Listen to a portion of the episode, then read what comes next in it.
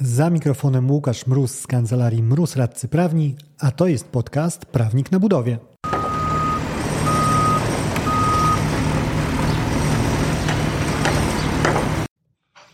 Dzień dobry panowie, dzięki za przyjęcie zaproszenia do podcastu. Dzień dobry. Dzień dobry. Spotkaliśmy się waloryzacyjnie, czyli żeby porozmawiać o wątku, który w budownictwie grzeje chyba branżę najbardziej od kilkunastu miesięcy, odmieniany jest przez wszystkie przypadki. I zacznijmy może właśnie od tego, Panie Jakubie, bo działacie konsultingowo jako inżynierzy do wsparcia, do liczenia, wyliczania, przeliczania, obliczania. I czy ta obserwacja taka intuicyjna trafną jest, że rzeczywiście te ostatnie kilkanaście miesięcy od wybuchu Ukrainy, czy może nawet wcześniej, nieco bo 2021, gdzieś ceny szły już mocno do przodu w końcówce? Czy ta waloryzacja to jest clue waszej pracy, coś z czym borykacie się najczęściej, co przykryło inne tematy, czy nie ma jednak aż takiej dominacji tego wątku? E, no, uważam, że wątek zaczął mocno dominować naszą pracę. Nie ukrywam, że jako konsultant jestem zadowolony z tej sytuacji, natomiast, natomiast dla wykonawców jest to istotny problem, bo rzeczywiście e, zaczyna im się nie opłacać kontynuowanie niektórych projektów. Także jest to wątek, który od czasu, w szczególności wybuchu wojny na Ukrainie, mocno e, e, jakby zdominował naszą pracę. Tutaj muszę powiedzieć, że w analizach, które robiliśmy dla naszych klientów, bardzo wyraźnie widać, szczególnie na wykresach jest to ładnie, ładnie widoczne, tak zwany taki spike e, e, różnych koszyków wartości dóbr używanych w budownictwie, także no bardzo wyraźnie widać skok tych cen. Natomiast teraz powolutku wraca to do stanu przed. Mhm. to stanu przed, bo ja właśnie bym dopytał, jak panowie widzicie, bo z kosztami macie zdecydowanie więcej do czynienia niż ja.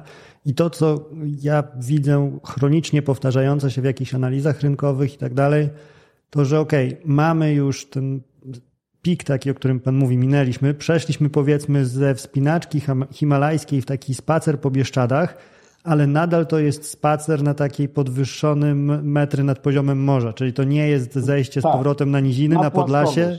Tak, na płaskowyżu spacerujemy, czyli to też dokładnie. obserwujecie w swoich tak, kalkulacjach. Tak, tak, dokładnie tak.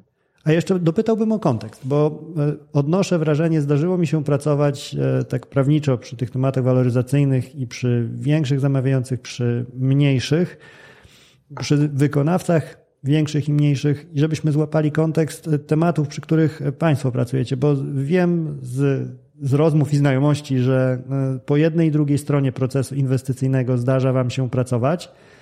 I też chciałem dopytać o, o skalę, bo odnoszę wrażenie, że są waloryzacje i waloryzacje, tak jak są wykonawcy i wykonawcy, i zamawiający i zamawiający, i nie każdy ma te same problemy, i nie wszędzie ta waloryzacja wygląda w ten sam sposób. Jeżeli chodzi o, o skalę właśnie projektów, przy których Państwo e, działacie, to no. o jakim rozrzucie mówimy? E, no działamy przy bardzo różnych projektach, od poziomu powiedzmy inwestycji samorządowych, tych nieco, nieco mniejszych, średnich powiedzmy, gdzie również mniejsi wykonawcy e, biorą udział, po duże inwestycje infrastrukturalne typu drogi, koleje, gdzie mamy do czynienia często e, z dużymi głównymi wykonawcami, jak również, jak również z podwykonawcami ich, którzy również borykają się z tym problemem. I tutaj należy rozgraniczyć takie no, no, no dwie rzeczy. Nasi najwięksi zamawiający publiczni już zajęli się tematem nieco wcześniej, także, y, także są klauzule waloryzacyjne lepsze lub gorsze y, y, w kontraktach Generalnej Dyrekcji Dróg Krajowych i Autostrad, jak również PKP PLK. Natomiast inwestycje samorządowe bardzo często nie posiadają klauzul waloryzacyjnych. I tutaj jest no, troszeczkę inny rodzaj tej, tej pracy do wykonania. Mhm, tak. Jako, to... jako konsultant e, celem uzyskania waloryzacji. Jak weszło nowe PZP i okazało się nagle, że waloryzować musimy wszyscy, a teraz od niedawna to nawet waloryzować kontrakty te trwające powyżej 6 miesięcy, więc no właściwie już wszystko, bo rzadko, rzadko kiedy będziemy budowali coś poniżej 6 miesięcy. Odpadł już e, nawet scenariusz realizowany niekiedy wcześniej, gdzie zamawiający tak troszkę siłowo robił ten kontrakt powiedzmy na 364 dni, jeżeli chodzi o okres realizacji, żeby waloryzacji nie było, a później się przedłużało do rzeczywistych wymiarów, to teraz już raczej nie obędzie się bez waloryzacji. Panie Tomaszu, pana bym zapytał jako człowieka od liczbu właśnie, który dostaje e, wkład ten do przerobienia albo powiedzmy prośbę o wsparcie ze strony czy to zamawiającego, czy to e, wykonawcy, patrząc z boku właśnie, zacznijmy od tego mniejszego rynku, bo to też jest spora część e, słuchaczy, którzy będą odtwarzali to nagranie, czyli wykonawcy mniejsi, zamawiający mniejsi. No mamy już pewną próbkę o tyle, że waloryzacja, te klauzule waloryzacyjne są od nowego PZP. Już te waloryzacje e, zarówno zaszyte w umowy, jak i takie dodatkowe powiedzmy e, robione są. Czy widzi Pan jakąś zmianę, jak spojrzy Pan powiedzmy w kilkanaście miesięcy wstecz, że okej, okay, dobra, to te kilkanaście miesięcy już praktyki sprawiło, że widzę, że rzeczy, które dostaję na start, powiedzmy działam po stronie zamawiającego i wniosek waloryzacyjny, który dostaję do oceny, to jest już bardziej poukładany wniosek niż to, co było na rynku jeszcze kilkanaście miesięcy temu czy dwa lata temu. Z jednej strony tak, e, wszyscy wykonawcy, zarówno ci więksi, jak i mniejsi, e, którzy działają mm, w przetargach rozpisywanych przez zamawiających publicznych, e, no uczą się tego, mm, tego systemu waloryzacyjnego, bo nie wszyscy, zwłaszcza ci mniejsi wykonawcy, nie zawsze mają, nie zawsze mieli know-how, jak taką klauzulę sporządzić. Zresztą to działało po obu stronach, bo ci mniejsi zamawiający, na przykład samorządy, gminy, e, też nie zawsze wiedziały, jak taką klauzulę odpowiednio sporządzić, e, jak ją wpisać w tą umowę, tak żeby ona jednocześnie spełniała warunki IPZP, a z drugiej strony była realna i, i faktycznie odpowiadała temu, co wykonawca może e, napotkać na, na, na placu budowy. Mm, wydaje mi się, że z biegiem czasu idzie to w dobrą stronę, jeżeli chodzi o, o to właśnie wiedzę i zarówno wykonawców i zamawiających, jak tą waloryzację ugryźć i jak do niej podejść ale mimo wszystko widzę, że jeszcze jest sporo do zrobienia, jeżeli o to chodzi. Mhm. To pewnie jeszcze długo, długo nas czeka wykształcanie się tych e, dobrych praktyk, no bo tak jak e, pan Jakub zauważył, no, klauzule koszykowe, te czy to Generalnej Dyrekcji, czy PKP PLK, funkcjonuje już od długiego czasu, a PKP PLK chociażby w sądach mimo to musi bardzo mocno borykać się z tym, cóż to znaczy średnia. Te głośne procesy wyjaśniające tak naprawdę, tak. jak rozumieć wzór i czy to wracamy do szkoły podstawowej, jeżeli średnia to wiadomo, że arytmetyczna, czy wchodzimy na wyższy poziom i robimy jakieś tam narastające e, kalkulacje. E, macie w ogóle panowie jakieś takie obserwacje, przykłady, oczywiście nie, nie rzucając e, kto zacz i tak dalej, gdzie zderzały się z rzeczywistością właśnie te założenia, powiedzmy zamawiający tworzy sobie coś, jeżeli chodzi o modu, model waloryzacyjny, jakiś tam mechanizm, później to trzeba wrzucić w Excel i okazuje się, że no jest duży ból głowy, bo nie tak do końca miało to wyglądać. No ja, ja myślę, że tak, że y, kontrakty przede wszystkim PKP PLK to jest y, jednym z największych zamawiających publicznych y, Polsce y, te starsze kontrakty, y, gdzie pierwsze klauzule waloryzacyjne się pojawiły, one y, zawierały dwa takie niekorzystne z punktu widzenia wykonawców elementy. Pierwszy element to uzależnienie w ogóle rozpoczęcia procesu waloryzacji od zgodności wykonywania robót z obowiązującym harmonogramem. I to w połączeniu, to w połączeniu z innymi zapisami standardowymi tych kontraktów, gdzie jest zapisane, że nie zaakceptuje zamawiający ani inżynier harmonogramu, który wykracza poza e, pierwotny czas na ukończenie, powoduje, że ta klauzula staje się martwa.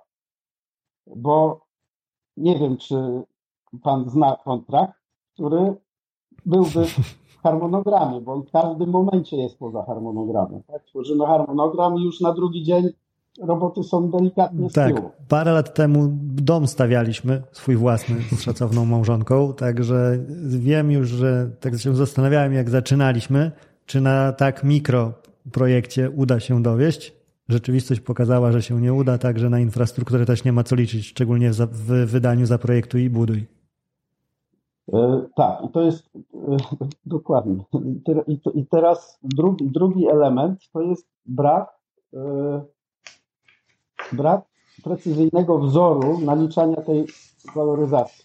Czyli inaczej niż na przykład w kontraktach Generalnej Dyrekcji Dróg Krajowych i Autostrad, gdzie jest bardzo precyzyjny wzór i opisane są wskaźniki, którymi należy się posłużyć. W tych starszych klauzulach waloryzacyjnych PKP PLK ten mechanizm jest bardzo niejasny i pozwalający na różne, różne interpretacje. I wtedy kwoty, do których dochodzimy, są bardzo różne kwoty. Do, te, które e, uznaje zamawiający, a te, które chciałby i życzyłby sobie wykonawca, który, do których czuje się uprawniony. I ten rozstrzał jest bardzo duży w tych starszych e, kontraktach PKP PLK. Mhm.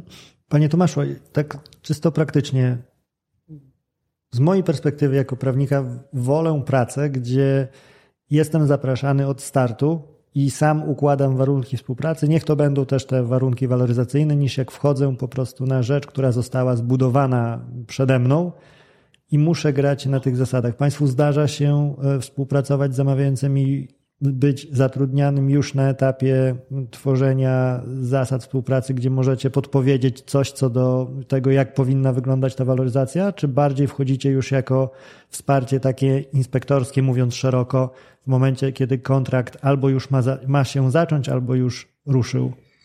W zdecydowanej większości przypadków y, wchodzimy raczej już na etapie, kiedy kontrakt za chwilę ruszy, już umowa jest tak naprawdę, wzór umowy jest już przygotowany i nie bardzo jest co w nim zmienić. Aczkolwiek mieliśmy kilka przypadków, w sumie nawet teraz mamy mm, jeden przypadek, gdzie właśnie mm, pomagaliśmy zamawiającemu stworzyć y, wzór umowy, dokumenty przetargowe i tak naprawdę całą tą y, procedurę przejść, więc ten przypadek jest zdecydowanie mm, lepszy i korzystniejszy tak naprawdę dla wszystkich stron, i dla zamawiającego, i dla wykonawcy, ponieważ kiedy stworzymy dobrą klauzulę waloryzacyjną, która faktycznie jest realna i możliwa do wprowadzenia, E, to tak naprawdę mm, zamawiając też powinien być zadowolony, bo jego inwestycja zostanie przeprowadzona sprawniej i obędzie się bez wielu batalii tak naprawdę, czy przy stole negocjacyjnym, czy nawet może w arbitrażu bądź w sądzie. Więc mhm. tak naprawdę stworzenie dobrej klauzuli jest w interesie wszystkich.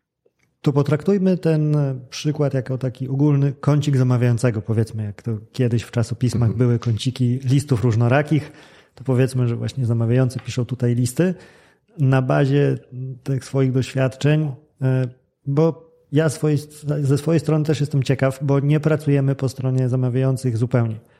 Także jestem też w pełni świadomy, że oni mają inne bóle głowy też do uwzględnienia niż te, które mają wykonawcy i często pewnie będzie tak, że tak jak zamawiający nie mają pełnego obrazu i świadomości, co boli wykonawców, to działa też w 100% w drugą stronę. Czyli wykonawca nawet nie pomyśli o pewnym e, problemie, który z perspektywy zamawiającego jest doniosły. Chociażby pierwszy oczywisty z brzegu, no to okej, okay, to możemy rozmawiać o waloryzacji i tak dalej, ale ja muszę znaleźć skądś pieniądze na ten, e, na ten mechanizm. Jakie rzeczy, bazując na tych swoich doświadczeniach, gdyby miał Pan powiedzieć, siada Pan gdzieś tam, spotyka się ze znajomym e, ze studiów, okazuje się, że pracuje w jakimś tam gminie, powiecie, województwie, spotykacie się w pubie i mówię, że słuchaj Tomek, no co mi głowę zawracają z tą waloryzacją, to głowa boli. Jakbyś mi podpowiedział tak skrótowo w ogóle, na co patrzeć, jakie zasady gdzieś tam z tyłu głowy mieć, jak sobie ten moduł waloryzacyjny będę u siebie w kontrakcie zaszywał. Wydaje mi się, że taką tak naprawdę podstawą, która powinna przysiadać zamawiającemu jest to, że e, żeby nie traktować wykonawcy jako wroga, który chce kolokwialnie mówiąc wysępić od niego jak najwięcej pieniędzy. To tak nie do końca jest. E, wykonawcy faktycznie borykają się z dużymi problemami, z dużymi bardzo wzrostami cen, e, które przekładają się na, na te ceny, które, mm, ceny materiałów, które są wykonywane i budowane na ich inwestycjach. I to nie jest tak, że wykonawcy tak naprawdę Mm, chcą jakoś oszukać zamawiającego. Oni bardzo często po prostu chcą odzyskać część y, kosztów, które zostały przez nich y, poniesione i wydaje mi się, że żeby dobrą, żeby przygotować dobry mechanizm waloryzacyjny, y, należy wziąć pod uwagę zarówno interes wykonawcy, jak i oczywiście swój zamawiającego. trzeba podejść do tematu kompleksowo i wydaje mi się, że powinny w takim mechanizmie waloryzacyjnym zostać zaszyte takie sformułowania, które pozwolą na realne wyłapanie problemu, tego jak faktycznie wykonawca został dotknięty tym wzrostem cen i faktycznie przełożenie tego na dany kontrakt.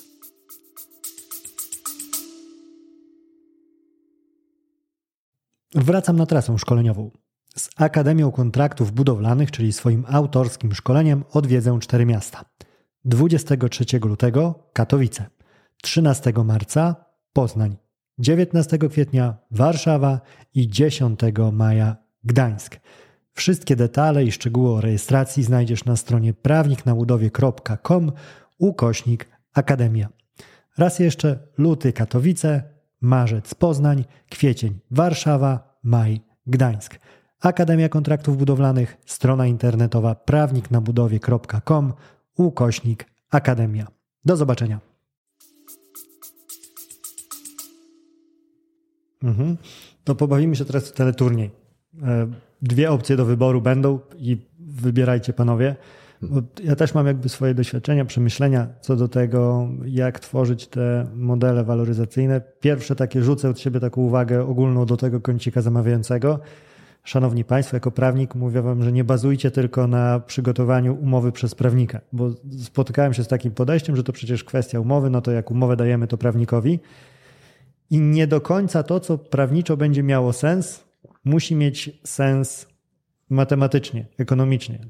Troszkę anegdotycznie, ale mogę powiedzieć o pani, która dostaliśmy projekt umowy, powiedzmy, do, do zaopiniowania, bo myślał o wykonawcy, wykonawca o złożeniu oferty, gdzie próg wejścia, czyli ta jedna z elementów klauzuli standardowej, e, ma, ma być zastrzeżona zgodnie z PZP, był określony na połapie 30%. To było 30% kwartał do kwartału, jeżeli chodzi o ceny z gusowskie, te wskaźnika produkcji budowlano-montażowej. No i nie jest to coś, co wystąpi. Powiedzmy, jeżeli ceny kwartał do kwartału skoczą na 30%, to będziemy mieli dużo naprawdę istotnych problemów i nie tylko wykonawcy je odczują. Dokładnie, tak, tak. I, i, I, zapytaliśmy jakby skąd ten pomysł, no bo tak patrząc na dane historyczne, to jest coś, co najzwyczajniej w świecie się nie zdarza. No jeżeli Noe z, arką gdzieś tam się pojawi dryfujący, no to to będzie ta, ta skala kataklizmu, e, który wystąpił na rynku. No i w odpowiedzi dostaliśmy, tam akurat wykonawca dobrze żył z zamawiającym, więc powiedzmy kanałami, kanałami nie, nie do końca oficjalnymi przedstawił zamawiający, że no przecież on słyszy w mediach, jak jedzie samochodem do pracy, czy w gazecie, że tu stal plus kilkaset procent, inne materiały plus kilkadziesiąt i tak dalej, i tak dalej, no to co to jest złapać te 30? No i nie do końca nie do końca tak wygląda e, temat, więc tutaj te dane trzymać z daleka, powiedzmy nie tyle z daleka co do współpracy przy tworzeniu. Niezbędna jest osoba, która liczyć potrafi, jeżeli chodzi o, o budownictwo, a nie tylko przepis umie przeczytać. E, panie Jakub, jakieś rekomendacje od Ciebie by Pan dorzucił do kącika tego? Czy, a właśnie, mówimy o teleturnieju, więc pierwsze, rozwiąz- pierwsze pytanie w teleturnieju wybór jeden z dwóch, który by Państwu przyświecał. Jestem zamawiającym i pytam, panowie, prościej czy bardziej złożenie tą klauzulę? Bo można ją napisać taką bardziej prostą, przystępną, opartą o jakiś jeden mm, wskaźnik, czy to będzie gusowski, inflacja, cokolwiek innego, albo możemy iść w kierunku tego dokumentowania kosztów, czyli pokazuje na sztywno, jakie pieniądze e, dostać powinien wykonawca ode mnie jako od zamawiającego. Która opcja panów bardziej przekonuje? Panie, panie Tomaszu, którą by mi pan rekomendował? Dla mnie klasycznie to zależy, ale raczej szedłbym mhm. w tą prostą stronę, bo mhm. zwłaszcza przy mniejszych kontraktach e, prościej znaczy lepiej i nie ma co się bawić w zbyt skomplikowane klauzule, tylko po prostu w miarę prostą, jasną, logiczną klauzulę waloryzacyjną skonstruować na możliwie mm, odpowiadającym danemu zamówieniu koszykowi waloryzacyjnym i po prostu będziemy to mieli. A w momencie, kiedy mhm. zakopiemy się w coś zbyt dużego co do skali, no to, to, to czasami jest nie, nie gra roli. Mhm. Panie Jakubie? Ja też bym odpowiedział, to zależy. Natomiast myślę, że jako zamawiający jednak e, wydający publiczne pieniądze, podlegający licznym kontrolom różnych instytucji, e, no, chciałbym być, czuć się bezpiecznie. W związku z tym myślę, że e, rekomendowałbym e, jednak oparcie waloryzacji o e, wzrosty koszyka dóbr, który odpowiada mojej inwestycji. Mhm. Jeżeli mamy inwestycję, która ma dużo instalacji przemysłowych na przykład, to raczej bym dążył do tego, żeby koszyk dóbr i wzór, który zastosuję, odzwierciedlał to, co wbudowuję, czyli na przykład mniejsza waga dla budowlanych, a większa waga dla e, robót instalacyjnych. I bo, bo nie chciałbym się narazić na zarzut, że, że, no, że zapłaciłem za dużo mhm. tej waloryzacji. Więc Jasne, myślę, czyli... że bezpieczeństwem bym się tutaj też swoim kierował jako zamawiający. Mhm. Okej, okay. i zaczepił Pan fajnie kolejny temat, bo troszkę rozmawialiśmy już o tym, że każdy ma swoje bolączki. Jeżeli chodzi o bolączki zamawiającego, znowu e, słuchają nas głównie wykonawcy, z tego co orientuję się ze statystyk, i żeby im nakreślić, co boli zamawiających, bo kiedy nakreśli się im, co boli zamawiających, to też wydaje mi się, że łatwiejsze stają się rozmowy, bo kiedy wiem, jakie obszary bólu ma mój kontrahent, to wiem, że jeżeli zajmę się nimi, to tak naprawdę działam na swoją korzyść. Więc jeżeli będę, powiedzmy, składam jakieś zawoalowaną prośbę o zmianę umowy poprzez wyjaśnienia specyfikacji, to wiem, że jeżeli pokażę argumenty pokazujące, że Twoje bóle będą moją propozycją zagospodarowane, to zwiększa mi się szansa na to, że ta propozycja chwyci. No to pierwszy rzucił Pan od razu, czyli ta nieśmiertelna kontrolowalność, więc muszę się czuć e, bezpieczny. Coś jeszcze pojawia się jako taki stały argument, kiedy pracujecie Państwo po stronie zamawiającego, przychodzi ten wniosek i trzeba go przeprocedować, czy tworzycie umowę i trzeba to przeprocedować, gdzie widzi Pan takie powtarzające się obszary, bolączki, zastrzeżenia, które zamawiający w kontekście waloryzacji mają z tyłu albo i z przodu głowy? E, no tak, przede wszystkim e, zgodność dyscypliną finansów publicznych wydawanych środków i to, to się wiąże też z tymi kontrolami, bo to jest głównie elementem tych kontroli, którym podlegają zamawiający. No i przede wszystkim dostępność e, pieniędzy, żeby zapłacić za tą waloryzację. O tym się musi kierować zamawiający. E, no i, i często jest to problem, więc jako wykonawca, no generalnie uważam, że i wykonawca, i zamawiający, ponieważ jest to, ten problem jest ich wspólny, bo to jest ich wspólny problem, bo zależy od niego, od rozwiązania tego problemu zależy powodzenie projektu. E, że raczej powinni dążyć do współpracy w tym, a nie do wrogości. E, bo zamawiającemu no, no nic po tym, jak wykonawca odejdzie. A z kolei, e, a z kolei no, no, jeżeli zamawiający nie znajdzie środków, to, no, to wykonawca no, będzie zmuszony odejść, jeżeli nie będzie w stanie udźwignąć e, e, projektu bez waloryzacji. Więc, więc tutaj jest istotna współpraca. No i to są dwa, dwa takie, dwa główne ograniczenia zamawiającego. To jest dostępność środków i bezpieczeństwo i zgodność z dyscypliną finansów publicznych. Bezpieczeństwo pod, pod tym kątem oczywiście. Czyli, czyli my jako wykonawca, składając nasz wniosek, powinniśmy pomóc zamawiającemu zaargumentować zgodność z prawem zamówień publicznych, zgodność z dyscypliną finansów publicznych i w drodze negocjacji pozwolić mu osiągnąć taki stopień waloryzacji, jaki no, no, no, no, jaki będzie mógł sfinansować. Jedziemy na wspólnym wózku, tak naprawdę, jako wykonawca i zamawiający. I to jest dialog, o tym nie należy zapominać. Nawet e, prokuratoria e, w swoich e, prelekcjach na ten temat no, no jasno mówi, że koniec końców, pomijając wszystkie analizy, które do wniosku dołączamy i tak dalej, kończy się to przy stole negocjacyjnym. Mhm. Więc, taki, e, to stanowisko prokuratorii no, no, odbiło się dużym, szerokim echem na rynku, to gdzie prokuratoria pisała, że waloryzować wręcz czasami nie tyle można, co trzeba i to wręcz brak waloryzacji może być postrzegany jako działanie nie do końca wpisujące się w odpowiedzialne zarządzanie finansami publicznymi. I wie pan co, ja jakby na poziomie teoretycznym zgadzam się o, z tym, mm, o czym pan mówił, czyli to jest wspólny problem o tyle, że on może zaboleć dwie strony, ale na poziomie praktycznym w teorii nie ma nic lepszego niż, nie ma nic bardziej praktyczniejszego niż dobra teoria, ale w praktyce e, bywa to różnie, bo znowu pracując po stronie wykonawcy, mnie trudno uciec od takiego wniosku, takiej obserwacji, że ten problem przez praktykę prowadzenia rozmów negocjacyjnych jest jednak problemem wykonawców. Głównie, gdyż jest takie dość świeże badanie dotyczące e, wpływu wojny w Ukrainie na polskie budownictwo. Popełniło to CCM i kancelaria Delay Piper. Mhm. I tam jest taka bardzo ciekawa liczba.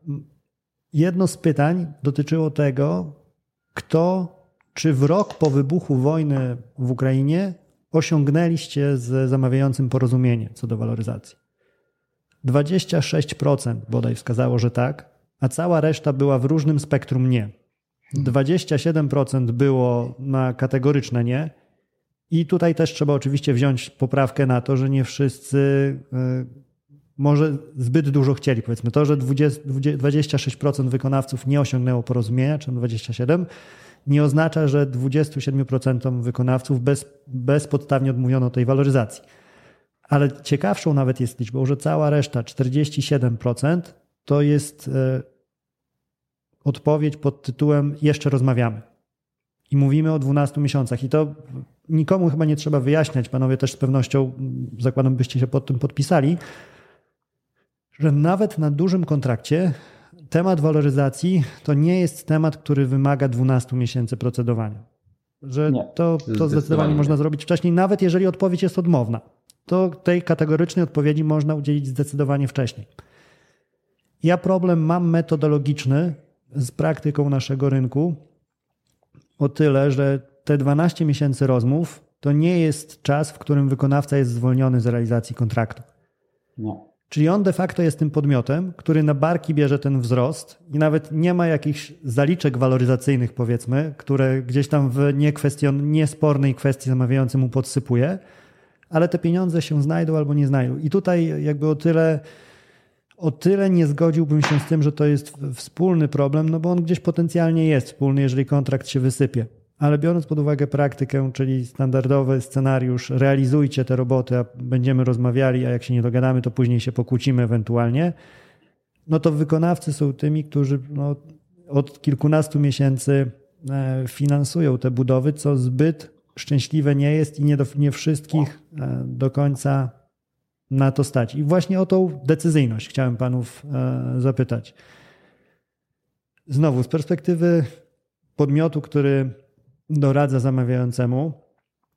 Jak ten wątek panowie oceniacie, panie Tomaszu? Czy wy, wyrzuca pan, powiedzmy, mówiąc brzydko, swoje wyliczenia, więc przychodzi wniosek, robi pan jego ocenę i w pana ocenie rzeczywiście wykonawca, jak to no, wykonawca w części przesadne różowe okulary założył i cała ta kwota, której, wskaz- której podnosi, to nie, nie powinna mu przypadać, no ale dajmy na to 71% tej kwoty, to pan jako profesjonalista klepie, że rzeczywiście to są pieniądze, które przysługują. Jakie ma pan wrażenia co do tej właśnie decyzyjności? Już jak pójdzie taki feedback, że ok, to nasze ustalenia są takie, to ten feedback na szybko przekładany jest na jakiś aneks czy cokolwiek innego, czy dalej ten temat jednak się mieli i gdzieś tam utyka? Powiem tak, mimo że, mm, jak Jakub wspomniał wcześniej, to stanowisko prokuratorii generalnej odbiło się dość szerokim echem wśród zamawiających, to mimo wszystko mam wrażenie, że mm, ten wyimek, w którym prokuratoria stwierdziła, że właśnie waloryzować wręcz należy, nie tylko można, ale należy waloryzować, y, ten fragment wydaje mi się, zmroził wielu zamawiających, ponieważ y, oni do tej pory waloryzację traktowali jako zło konieczne. I do tej pory waloryzowanie wynagrodzeń wykonawców traktowali jako coś, co no może i, może i Wam zwaloryzujemy, ale najlepiej byłoby, gdyby tego się dało uniknąć. A w momencie, kiedy prokuratura postawiła mm, jasne stanowisko, że nawet trzeba waloryzować, y, to mimo tego, że mm, takie właśnie stanowisko powstało, zamawiający nie do końca wciąż y, czują się, wydaje mi się, komfortowo z dosypywaniem pieniędzy wykonawcom.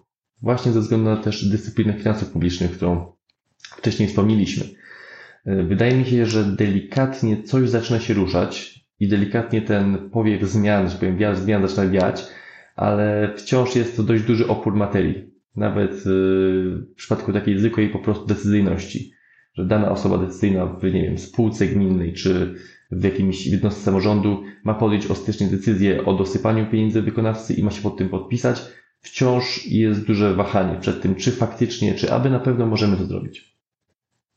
Mhm. Czyli będziemy się pewnie jeszcze oswajali długo i namiętnie. I to dobry moment, żeby wyskoczyć poza Odrę, poza Bóg, e, bo państwa spółka czy zespół spółek, bo więcej niż jeden brand macie, działa nie tylko na naszym rynku. Panie Jakub, jakby pod, przypomniał mi Pan, gdzie poza granicami kraju jeszcze jesteście obecni tak w, w miarę regularnie? No, w miarę regularnie to mamy na stałe biuro w Kijowie działające i, tam, tam działamy. E, w Katarze i w Rumunii mamy sta, stałe, stałe biura i tam działamy. Okej, okay. i rozmawialiśmy jeszcze, zanim zaczęliśmy nagrywać o tym, że e, na tych rynkach działacie Państwo, ale nie tak mocno waloryzacyjnie, powiedzmy, jak u nas. Ale wydaje mi się, że pewne takie ogólne obserwacje, jakieś porównawcze co do praktyki, co do kultury współpracy e, robić możemy. I pytając o, o trawie, byśmy porozmawiali, o tej zielonej, według legendy, zawsze bardziej u sąsiada. To czy za tymi płotami na tych rynkach widzi Pan, że no, nawet jeżeli nie cały trawnik, to powiedzmy źdźbła, co po niektóre rzeczywiście są bardziej zielone i fajnie by było jakby do nas te elementy przeszczepić można było, jeżeli chodzi o roszczenia, mówiąc szeroko, wykonawców e, wobec zamawiających, czyli wszelkie życzenia dopłaty, które pojawiają się w czasie kontraktu.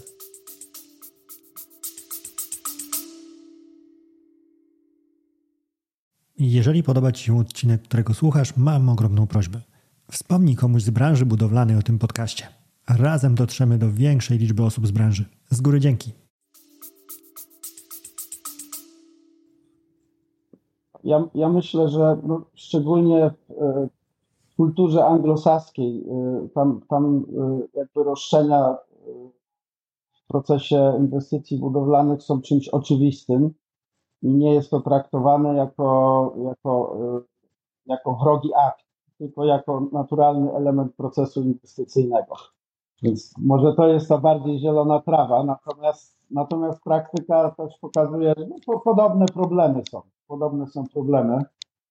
E, mieliśmy też przyjemność pracować dla wykonawców zagranicznych, którzy w Polsce się, się borykają z tym problemem. Wykonawców, którzy jakby są zmuszeni korzystać z zasobów zagranicznych i tam również tworzyliśmy e, e, opinię na temat waloryzacji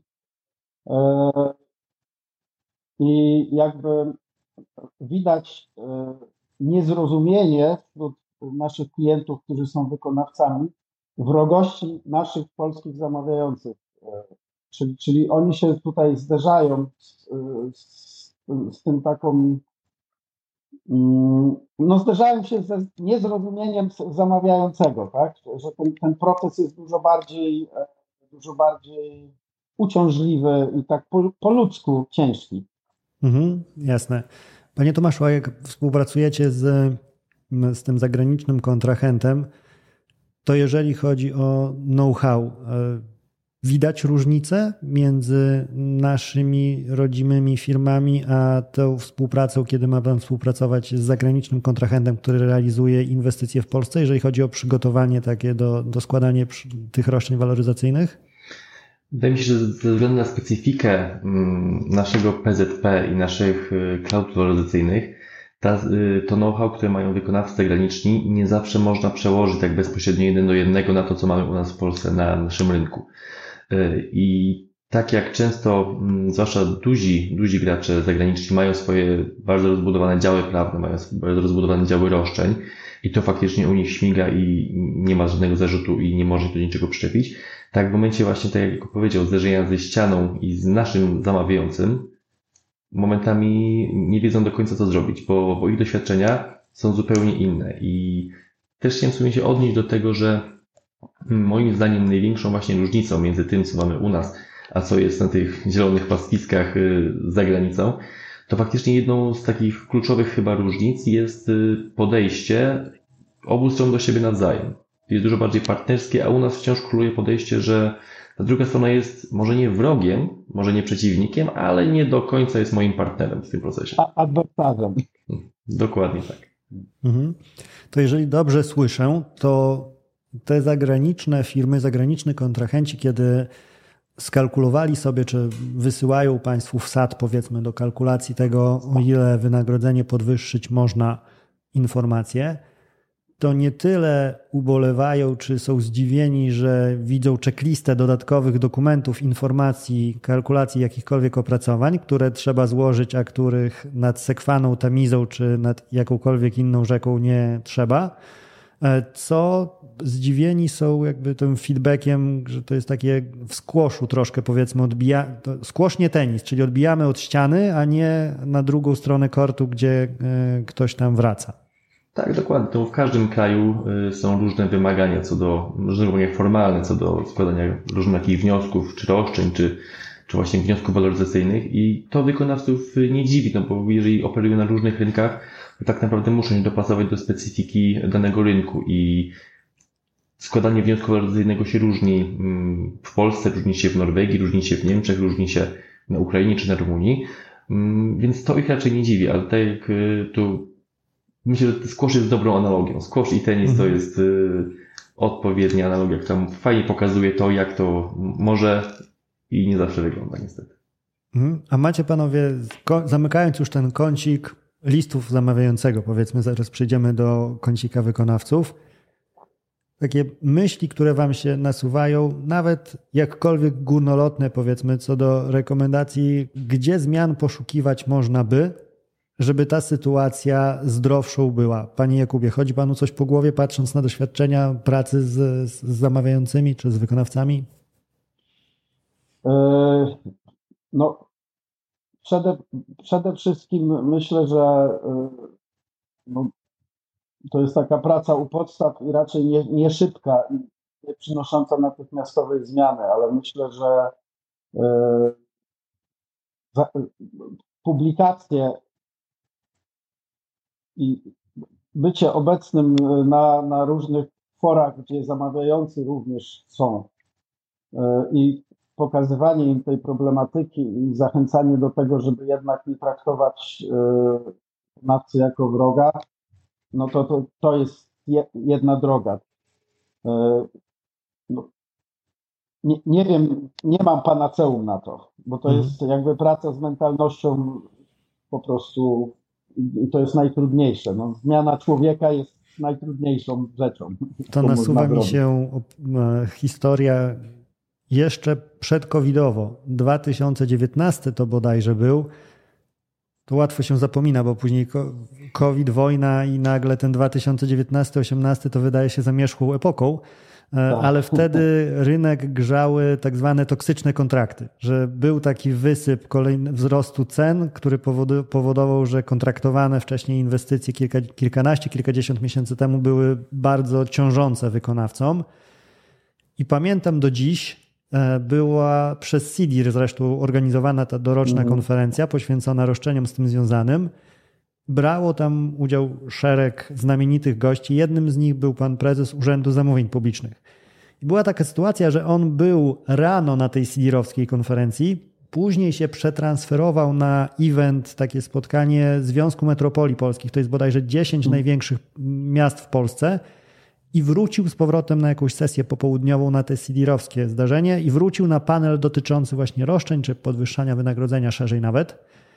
I mówił, że po prostu dysonans taki ze świata do świata skakania, no bo tu słyszy na tej, no powiedzmy, wykonawczej, bo sporo wykonawców na tym CD-owskim evencie było e, postulaty co do tego, że elastycznie, że te muszą się pojawić roszczenia, że musimy być gotowi na to, żeby nimi zarządzać i nie można się nastawiać na taką absolutną sztywność wynagrodzenia. A pojechał parę ulic dalej na inną salę konferencyjną i tam słyszy od włodarzy miast rozmowy na temat tego, jak najbardziej ten ryczałt polski usztywnić. Czyli żeby mieć 100% pewności co do tego, że cena taka jak wpisana na kontrakcie była przy jego podpisywaniu, to będzie maksymalny pieniądz, który z konta bankowego e, zamawiającego wyjdzie. I tutaj też właśnie pan prezes taką refleksją się podzielił, że my możemy sobie rozmawiać jakby na konferencjach swoich branżowych, tam usiądą wykonawcy, ponarzekają na swoje bóle, tu usiądą zamawiający, ponarzekają na swoje bóle, ale dopóki tej wspólnej sali konferencyjnej nie będzie, no to mówimy o, o dwóch różnych światach, dwóch różnych e, bolączkach. Panie Tomaszu, jakieś słowo takiej rekomendacji, otuchy, wsparcia do zamawiających, gdzie widziałby Pan czy polepszenie tej sytuacji, jakiś kroczek do zrobienia? Ja się zgodzę z tym, co już zostało powiedziane przez Panów, że przede wszystkim rozmawiajmy, bo wydaje mi się, że to nie do końca musi być łączenie ognia z wodą, łączenie interesów wykonawcy i zamawiającego, tylko gdzieś ten wspólny złoty środek można znaleźć. Niekoniecznie on zawsze leży w połowie drogi, ale myślę, że gdzieś zwykle da się odnaleźć taki punkt, w którym obie strony będą równie niezadowolone z tego, co udało się uzyskać. tak, taki złoty kompromis. Ja, że... ja bym użył określenia win-win, jak już idziemy w pozytywnym kierunku. Tak. Bo jednak, jeżeli kontrakt się skończy z tym samym wykonawcą i e, zamówione obiekty zaczną działać i przynosić zamawiającemu już wymierne korzyści, przychody czy, czy inne korzyści, to, e, to wtedy jest win-win. A jeżeli się rozchodzimy, a zamawiający musi e, powtarzać postępowanie, tudzież w ogóle zrezygnować z inwestycji, to, no to wtedy nie jest win-win. Więc z hmm. tego, z tego trzeba sobie zdać sprawę i jako zamawiający, i jako wykonawca, bo zamawiający powtarzając postępowanie, po pierwsze ponosi koszty, po drugie opóźnia korzyści płynące z oddania obiektu, a po trzecie ma duże ryzyko e, no, e, wzrostu cen, nawet poza, wykraczających poza postulowaną waloryzację. I to jeszcze może tak, to standardem będzie wręcz, że ta, to, co trzeba by dopłacić za Oczywiście. dokończenie, będzie wyższe niż to, co waloryzować. Trzeba na konkretnym przykładzie nawet mogę wskazać, że e, niedawno w temacie, który gdzieś tam śledzimy, wykonawca rząd, biorąc pod uwagę wniosek waloryzacyjny czy oczekiwania waloryzacyjne wykonawcy, nie doszły strony do porozumienia, poszło tam oświadczenie i o ile te oczekiwania waloryzacyjne to było niskie kilka milionów, to różnica między budżetem pierwotnym a tym, co, bo zamawiający zdążył już kupić dokończenie inwestycji, no to jest milionów 10 plus, niskie kilkanaście. Mhm. Fakt, że ja mam jakby pełną świadomość i pełny szacunek do zamawiających o tyle i też e, te, tym argumentem nie można szafować. Bo wykonawcy, zdaje mi się, często mają takie podejście, że sam ten fakt, że więcej dopłacicie komuś innemu niż e, nam, powinien przemawiać za waloryzacją. Nie, to nie jest rzecz, która pozwoli samodzielnie na to, że zamawiający może powiedzieć, ok, no to rzeczywiście dopłaciłbym więcej, więc mniejsza o to, jak szacowałeś ryzyko, mniejsza o to, na ile realna była twoja cena i tak dalej, i tak dalej, dosypujemy. To też rzeczywistość tak prosta nie jest i nie ma jej nie. co do tego sprowadzać. Aczkolwiek no, no, to jeszcze bym wszedł troszkę słowo, bo o ile się w 100% z tym zgadzam, że nie można, y, jeżeli mówimy o wykonawcach, nie można stawić zamawiającego pod ścianą i nie można w ten sposób go, że tak powiem, szantażować, zejściem z kontraktu, to jednak ze strony zamawiającego dogadanie się z wykonawcą co do waloryzacji, e, też nawet pod względem kosztów jest o tyle korzystniejsze, że mamy tutaj nad jakąś kontrolę i możemy negocjować te koszty i możemy gdzieś dojść do, do momentu, w którym no powiedzmy, że będziemy w stanie tyle temu wykonawcy dosypać, a w momencie zerwania współpracy i rozpisania nowego przetargu tak naprawdę oddajemy całkowicie lejce rynkowi. Rynkowi, dokładnie. I nie mamy pojęcia, co się będzie działo, bo równie dobrze właśnie oferty możemy dostać korzystne, ale możemy dostać oferty wykraczające kompletnie poza nasze możliwości, no i w tym momencie powstaje duży problem, bo zostajemy z rozkopaną drogą, zostajemy z, ze zbudowanym dookoła budynkiem, no i co wtedy? To i powiem też, kończąc tą myśl, że jeżeli, no bo po stronie zamawiającego z kolei rodzi się wtedy, no ale przecież możemy dochodzić odszkodowania uzupełniającego, tylko powodzenia z odzyskiwania tych horrendalnych kwot z wykonawcy, który nie miał pieniędzy na dokończenie, więc finansowo zbyt mocno nie stoi. okej, okay, jeżeli jest jakiś tam animozje personalne, powiedzmy, bo one często się wkradają. W tym e, z moich obserwacji wynika, że, że ta temperatura nie jest najniższa takich rozmów, wcale i to nie jest taki chłodny biznes. E, to dobra, będziesz miał tą satysfakcję, że położysz e, człowieka, ale pieniędzy nie odzyskasz. W postępowaniu upadłościowym generalnie w Polsce, jeżeli już jest gdzieś syndyk w tle, to możesz liczyć się z tym, że pieniądze zostają ci tylko na papierze. Ja mam takie dwie myśli, które od siebie bym rzucił. E, jedną bardziej konkretną, jeżeli chodzi o takie rozwiązania postulowane, jedną bardziej taką górnolotną, ogólnikową. Ta konkretna to jest rzecz, której bardzo mi brakuje w mechanizmie waloryzacji, powiedzmy szerzej. Czyli co robić, jeżeli pieniędzy nie ma?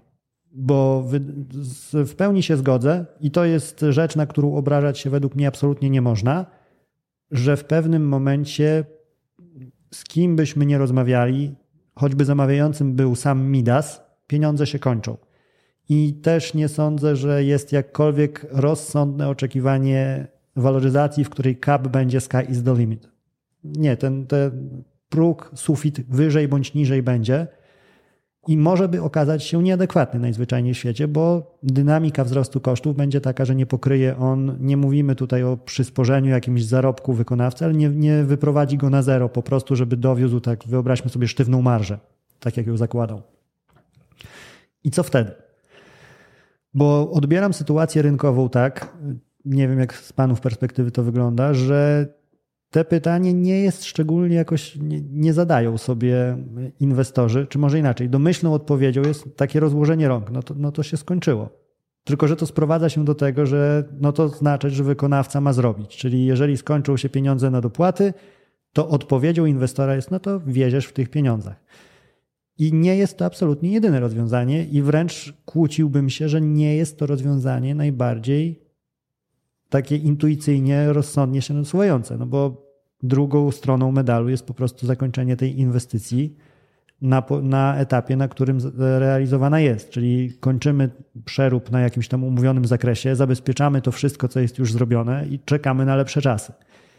I tak, to, nie, to będzie mocno niesatysfakcjonujące z perspektywy zamawiającego, bo jeżeli chodzi, chodzi chociażby o kontrakt dotyczący remontu linii kolejowej czy remontu drogi, no to to ma swoją wartość, no bo wyremontowaliśmy 65% zamiast zakładanych 100, no to przynajmniej na 65 jedzie się z mniejszym masażem pleców, jak na wertepach obijamy zawieszenie w perspektywie budowy przedszkola chociażby, no może się okazać to zupełnie bezwartościowe, no bo cóż mi z zrealizowanego nawet w 80% budynku, jak przystąpić do korzystania z niego nie mogę i dzieciaczki co najwyżej zieloną szkołę będą miały tam na placu pod tym, e, pod tym niedoszłym budynkiem.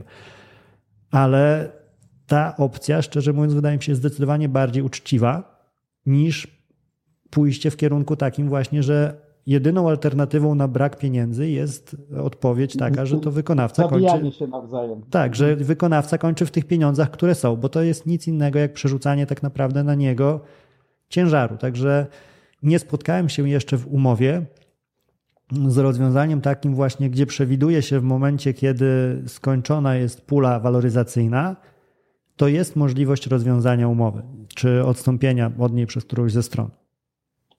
Tak, ja, ja myślę, że to jest y, y, y, dobry postulat, żeby takie zapisy w umowach zawrzeć, które pozwolą na rozejście się stron w sposób cywilizowany, powiedzmy, żeby były mechanizmy inwentaryzacji wykonanych prac i mechanizmy rozliczenia tych prac na dzień, kiedy się skończyło finansowanie. I również zapisy dotyczące zabezpieczenia tych prac i również otwarcia furtki na kontynuację pracy w przyszłości, jeżeli się polepszą warunki. No, nie mamy takich wzorców wypracowanych i to jest myślę, że postulat do rynku, żeby takie wzorce wypracować. Innym pomysłem, jaki, jaki mam, to jest również podjęcie rozmów. E, no nie zawsze będzie to możliwe, ale podjęcie rozmów takich, które pozwolą być może ograniczyć zakres albo ograniczyć jakość przy zachowaniu funkcjonalności, tak? czyli obniżenie pewnych parametrów e, wykonywanych prac po to, żeby umożliwić użytkowanie obiektu, e, Nie stać nas na S-klasę, okazało się, ale kupmy chociaż sobie Insignię. Dokładnie tak. Dokładnie tak. I może to przedłużyć kontrakt, może to, to będą perturbacje, natomiast być może da się jednak zakończyć projekt yy, i, i zamawiający będzie mógł korzystać i nikt nie, że tak powiem, bez ofiar w ludziach i sprzęcie kolokwialnie. Mm, tak jest. I druga rzecz, która mi się kojarzy tak właśnie z szerszego poziomu.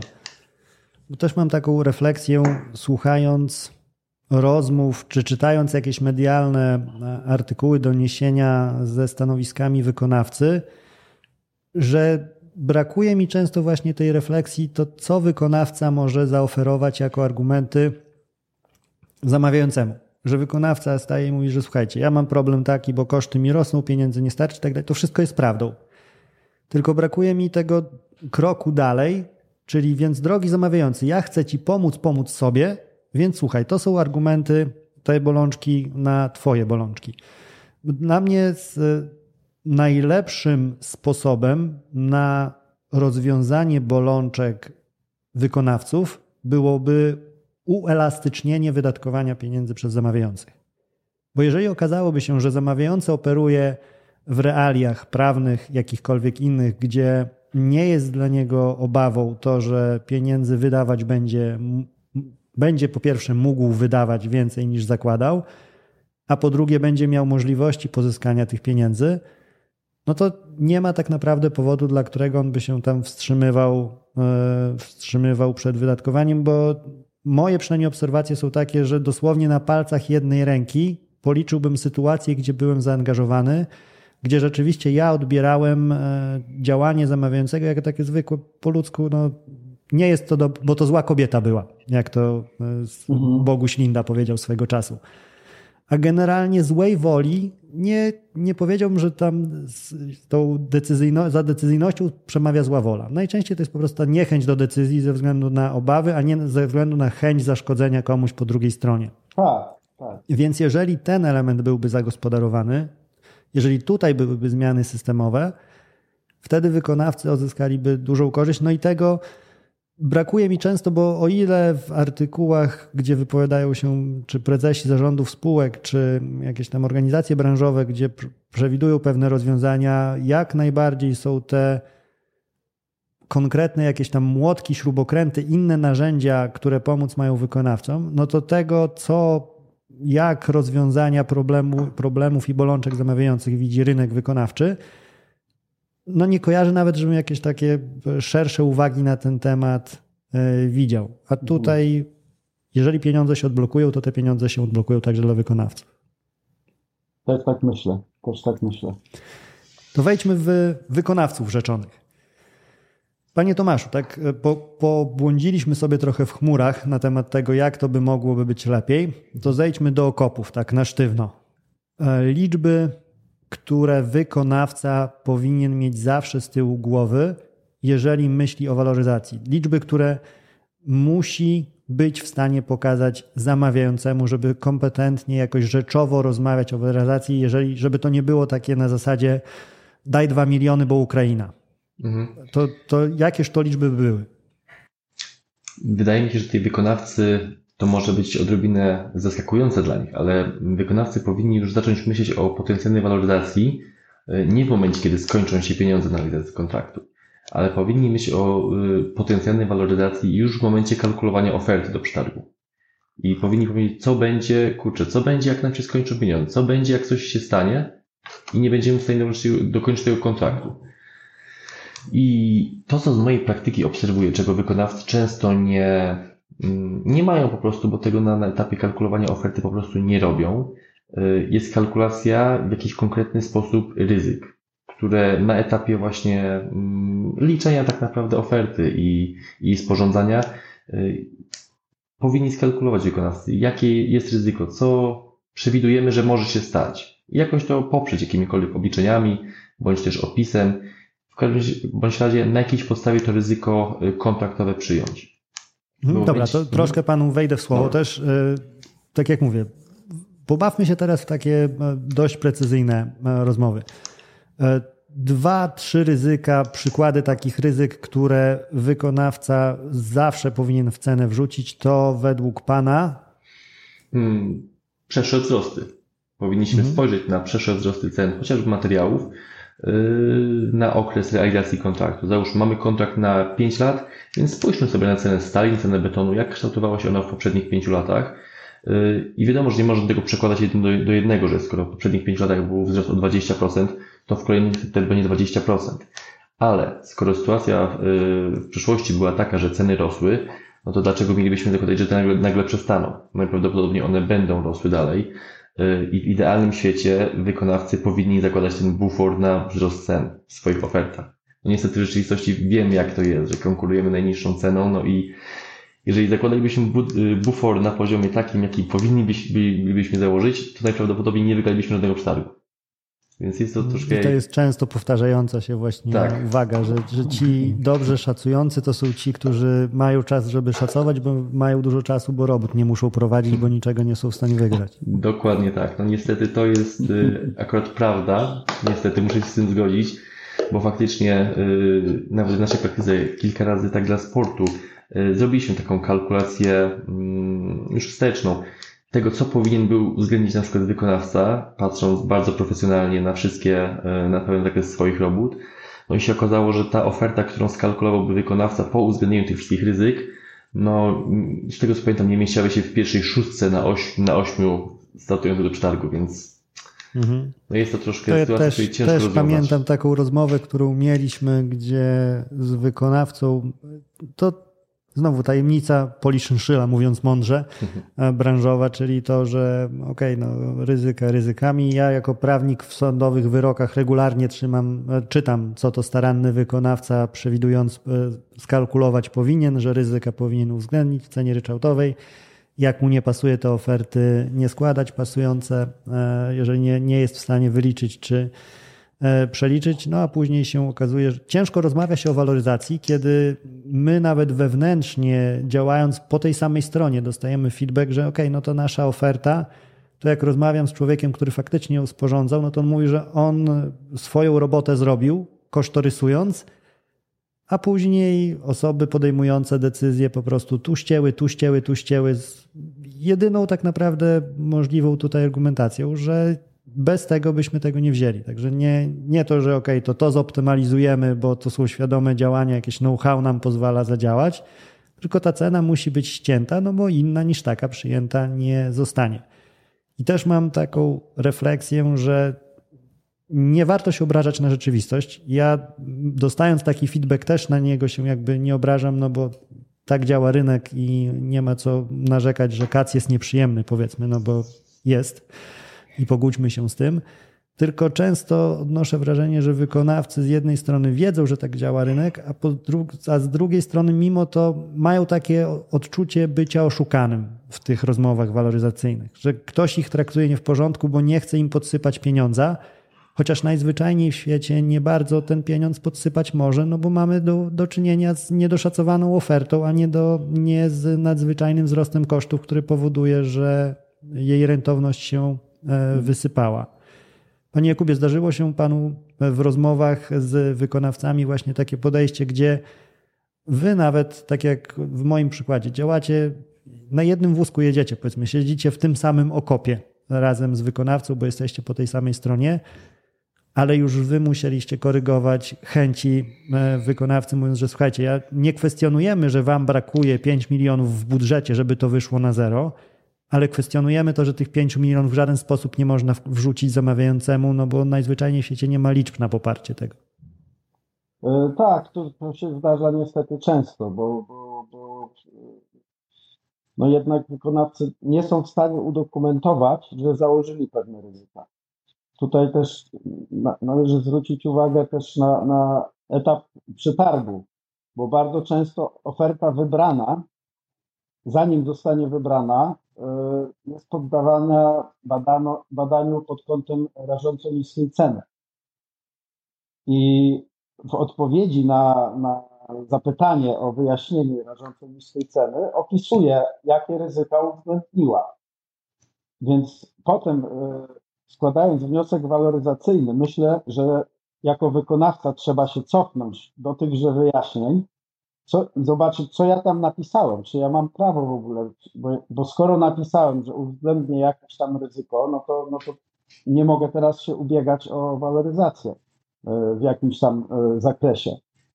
Więc no jako wykonawca już na etapie tworzenia oferty te kalkulacje myślę, że nawet, nawet jeśli nie e, jakby uwzględnić w cenie, to te kalkulacje uważam, że należy mieć po to, żeby mieć świadomość tego, o co ja później będę mógł w taki prawowity, prawidłny powiedzmy sposób się ubiegać później, tak? Czyli to co, to, co mówił Tomek, że te kalkulacje na etapie złożenia oferty trzeba zrobić, nawet jeśli później na zasadach handlowych decyzje zarządu firmy składając ofertę będą e, się opierały powiedzmy na wskaźnikach makroekonomicznych, e, bardziej niż na rzeczywistej kalkulacji kosztorysowej. To, to, to, to ta kalkulacja powinna być po to, żebyśmy mieli świadomość, o co możemy się ubiegać. Bo no jakby w różnych prelekcjach katalog tych środków dowodowych, jakie, jakie powinniśmy składać we wnioskach waloryzacyjnych, oczekiwania zamawiających publicznych, one są znane, tak? To są kosztorysy ofertowe z cenami jednostkowymi, to są oferty dostawców poprzednie, e, to są jakieś informacje, e, na przykład, czy badaliśmy rynek e, przed złożeniem oferty i tak dalej. Więc te rzeczy, które teraz zamawiający mówią, że żądają przy wnioskach waloryzacyjnych, no to składając ofertę, powinniśmy jakoś w tych Excelach uwzględnić, oczywiście później korygując swoją cenę na zasadach handlowych. Tak? Więc no to, to myślę, że to wskazówka dla wykonawców jest, jak, jak hmm. składać oferty.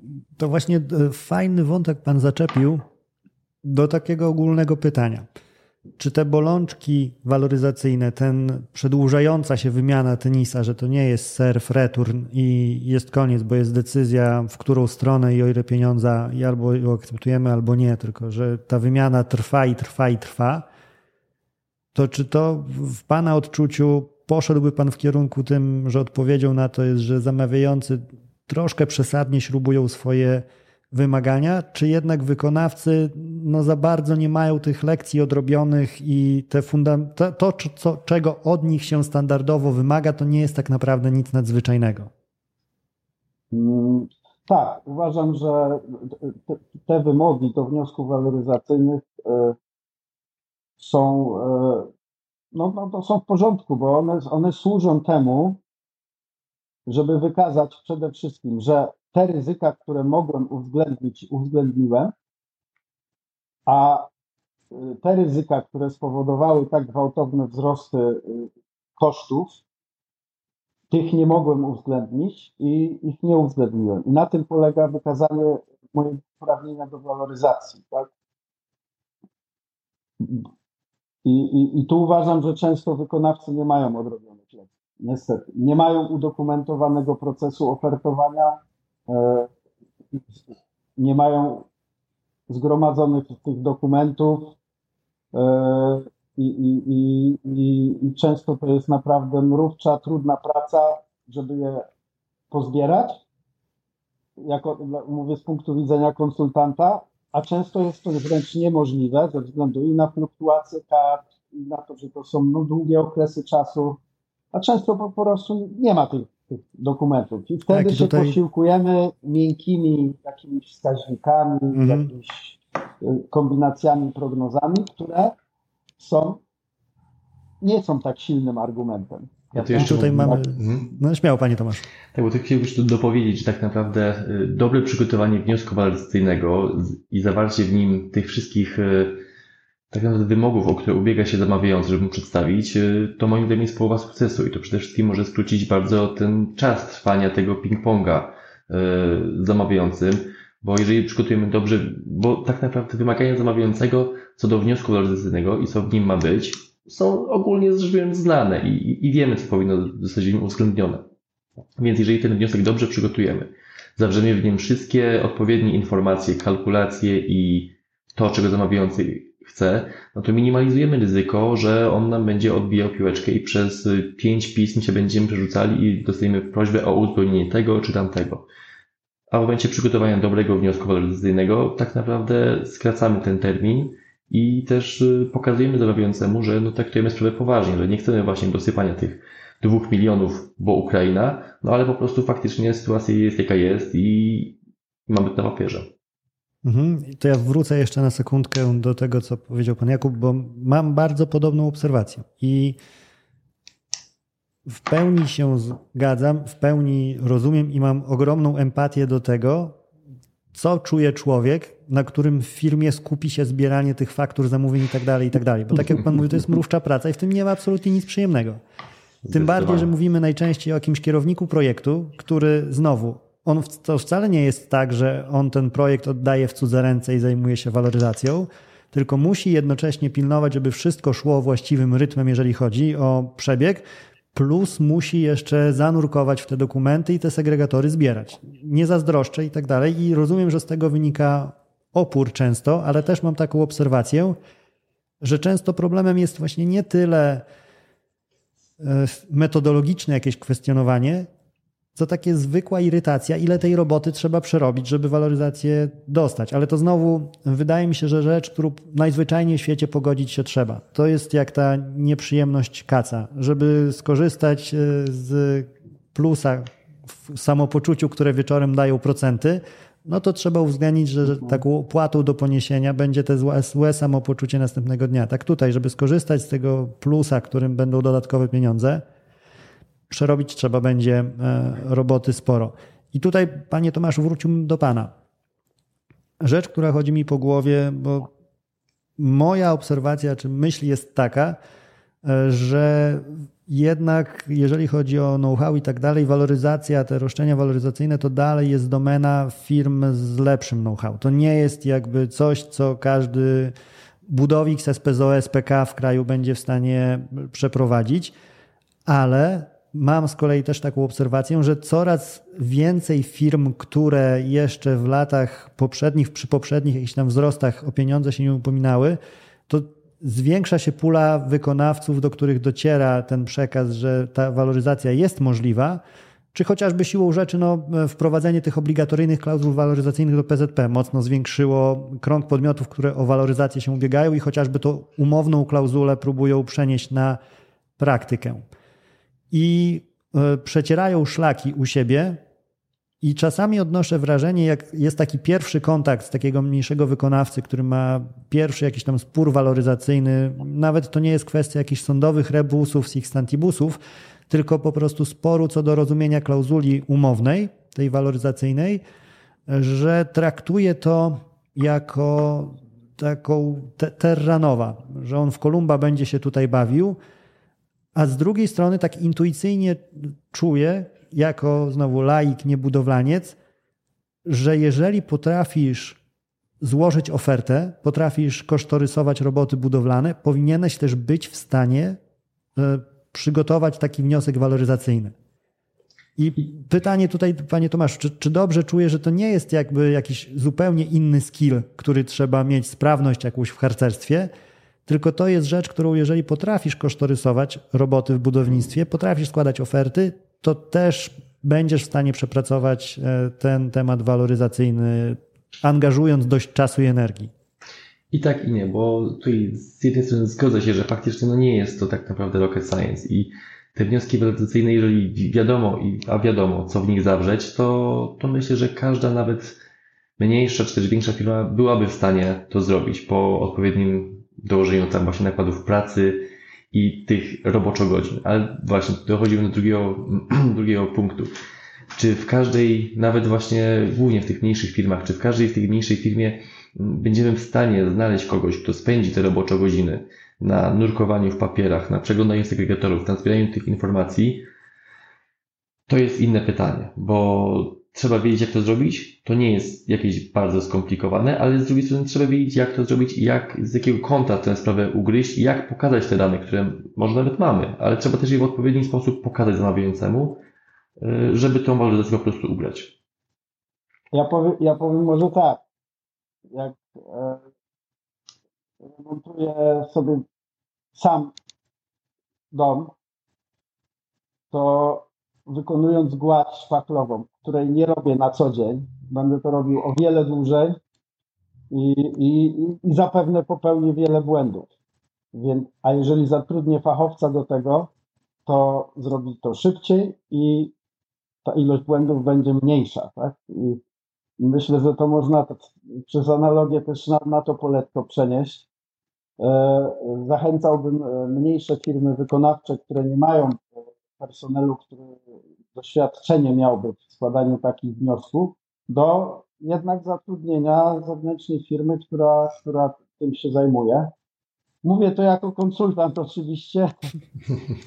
Znamy, znamy kompetentnych ludzi do tego, są, są w tej, uczestniczą w tej rozmowie tacy. Więc, ale, ale jednak, jednak, jednak myślę, że to będzie właściwy kierunek dla takich firm. Mhm.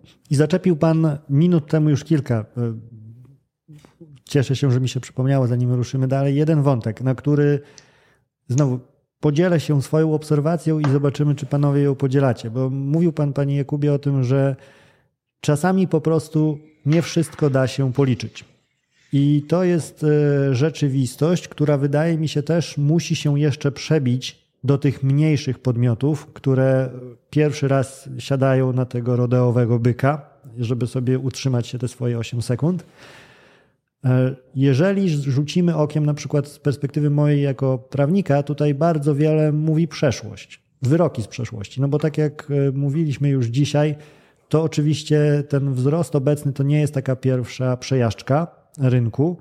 Jest taka prawidłowość, że jak ten wzrost się pojawia, to jakieś tak e, 6-8 lat później jest wysyp wyroków sądowych dotyczących właśnie mhm. tego, jak się nie dogadaliśmy i nagle trzeba się kłócić. I to samo dotyczyło wzrostów tych z 2007-2008 była taka mhm. górka, mhm. około eurowe to też był kolejny wysyp. No i tak sumarycznie po pewnym czasie się pojawia, także pewnie jak mamy teraz 22, 23, to gdzieś tam końcówka lat 2020 będzie nowa tura tej iteracji dotycząca obecnych inwestycji w sądzie. Ale gdyby wykonawcy nasz słuchający zanurkowali w takie wyroki, to zobaczyliby tam pewną prawidłowość. Weźmy to na przykładzie euro, bo to taki chyba najświeższy, najświeższa ta górka. Top budownictwa, największe spółki budowlane, bo to są milionowe e, roszczenia, na które stać w cudzysłowie największe podmioty. E, top budownictwa, który szedł do sądu, mając do dyspozycji współpracę z topowymi kancelariami i topowymi konsultantami, to nie jest tak, że to były pozwy pod tytułem zwaloryzuj mi cały kontrakt. To były roszczenia dotyczące paliw, to były roszczenia dotyczące asfaltów, roszczenia dotyczące stali, czyli nie na zasadzie, bo często takie właśnie mentalne myślenie o, o waloryzacji na zasadzie właśnie zwaloryzuj mi umowę, widzę. I jeżeli się nie dogadamy, to nie będzie tak, że w sądzie fizycznie wykonawca będzie w stanie dowieść ten temat. No bo teoretycznie taka możliwość jest. Tylko w praktyce oznaczałoby to, że każdy koszt, który ponosił w trakcie realizacji, punkt po punkcie, musiałby pokazywać, jakie były jego założenia na starcie, jaka była zakładana korekta na wzrost cen, plus jaki był finalny wynik i jak wyglądały te wzrosty w przeszłości. I jak wyobrazimy sobie pracę, która wymagana jest dla przebrnięcia przez wszystkie koszty e, z tym mechanizmem, no to daje to odpowiedź, dlaczego nawet ci najwięksi nie idą po, po znowu tak w cudzysłowie waloryzację całego kontraktu, ale wybierają te pozycje, które najbardziej zabolały i te pozycje waloryzowane są. I teraz pytanie, jakby, czy intuicyjnie dobrze to czuję z perspektywy panów jako osób liczących, czy jest tu pewna jakaś korekta do wyrażenia? To znaczy, że z mojej strony może powiem tak, że tutaj też w grę odrobinkę wchodzi mm, pewna inżynieria finansowa ze strony wykonawców. No bo wiadomo, niektóre pozycje oczywiście powinniśmy w kosztorysach i w ofertach wyceniać tak, jak one tak naprawdę kosztują, no ale częstą praktyką jest, e, że pozycje, które przerabiamy na początku budowy, czyli załóżmy fundamenty, żelbety, wyceniamy wyżej, a rzeczy, które mamy pod koniec budowy, wyceniamy niżej, niż faktycznie wyceniane być powinny. Ja kiedyś pracowałem przy budowie, gdzie tworzono najdroższe ogrodzenie w historii budownictwa, bo z jakiegoś względu inwestor chciał mieć te finalne ogrodzenie na, na samym początku inwestycji zrobione. No i tam znalazło się wiele, patrząc na samą liczbę.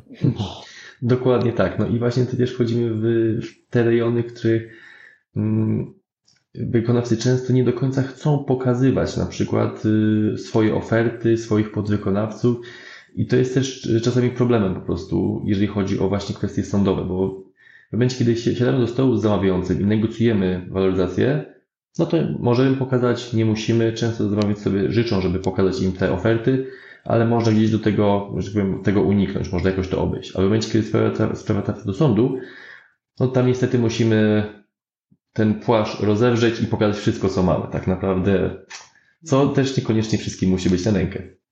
Tak, no, i ten jest, widok nie wszystkim musi się spodobać, co, co dokładnie tym tak. się znajduje. Dokładnie tak. Jest, jest sporo kontraktów, szczególnie na kolei, które jakby istotnym czynnikiem kosztotwórczym jest informatyka, czyli, czyli y, jakieś zadania informatyczne, które, y, które są drogie i są y, istotnym czynnikiem kosztotwórczym, a wykonawcy nie chcą pokazywać tej kuchni, bo często to jest taki unikalny know-how. No i, i myślę, że to może stanowić trudność przy wniosku waloryzacyjnym. Mhm. Bo, bo, bo jakby nie wiem, czy GUS publikuje na przykład tak, tego typu wskaźniki, więc mhm. no, no to też to zawsze ta usługowa sfera to też jest takie trudniej uchwytne, bo cegłę to mogę pokazać, ile kosztowała. Ale jakieś tam deweloperskie umiejętności specjalistyczne, to tam jest pole do, do manewru, powiedzmy. Tak, a często, a często jest to istotny czynnik kosztotwórczy również budowlanych kontraktów. Panowie, ostatnio... Także, także ta mhm. gotowość do otwarcia swojej kuchni, to będzie też ograniczało wykonawcę, bo, bo, bo jednak musi dowieść, a z drugiej strony musi otworzyć swoją kuchnię. Więc to jest, to jest coś do, do rozważenia, co mi się bardziej opłaca. Mhm. Ostatnią edycję naszego teleturnieju zrobimy. Znowu ja stawiam pewną tezę, panowie mówicie, czy się zgadzacie, czy nie i dlaczego. Teza brzmi: mimo wszystkich tych deficytów, defektów i nieszczęść waloryzacji, z perspektywy wykonawcy, często nawet taka w cudzysłowie mówiąc brzydko, ochłapowa waloryzacja, czyli niepełna kwota, której byśmy żądali, która nawet obiektywnie byłaby uzasadniona, będzie najlepszym rozwiązaniem, bo w sądzie mógłby liczyć i tak na mniej, jeżeli poszłoby to na e, temat sądowy. Czyli ta ścieżka nie w pełni satysfakcjonującego aneksu waloryzacyjnego często będzie się okazywała i tak lepszą opcją niż wyroku, którego w sądzie, w który w sądzie zobaczyć możemy. Panie Tomaszu, zgadzamy się, nie zgadzamy? Zgadzamy się przede wszystkim dlatego, że lepiej dostać moim zdaniem teraz pół jabłka niż y, pełne jabłko za 8 lat po wyroku sądu, kiedy to jabłko już będzie dawno przegnite i nie nadaje Tak, tym bardziej, że ono wcale nie musi być pełnym jabłkiem. Może Oczywiście się okazać, że dostaniemy jabłka. pół jabłka teraz, a jedną czwartą jabłka za, e, za 8 lat, bo tyle jesteśmy w stanie udowodnić. Dokładnie tak. Więc mimo wszystko uważam, że lepiej się ubiegać o waloryzację e, na drodze negocjacji i dogadania się z zamawiającym, przy oczywiście pokazaniu mu wszelkich e, koniecznych danych, ale tak, lepiej się dogadać niż gdzieś tam się procesować. Panie Jakubie? Ja mam podobne zdanie. To ryzyko jest niesione przez obie strony. Jeżeli możemy cokolwiek e, teraz już wziąć, to myślę, że warto. Tym bardziej, że jeżeli doznamy rzeczywiście straty rażącej, to możemy w każdej chwili później jednak starać się o, o, o zwiększenie tego wynagrodzenia, biorąc już teraz to, co jest nam oferowane. I te rebusy odpalić. Dokładnie.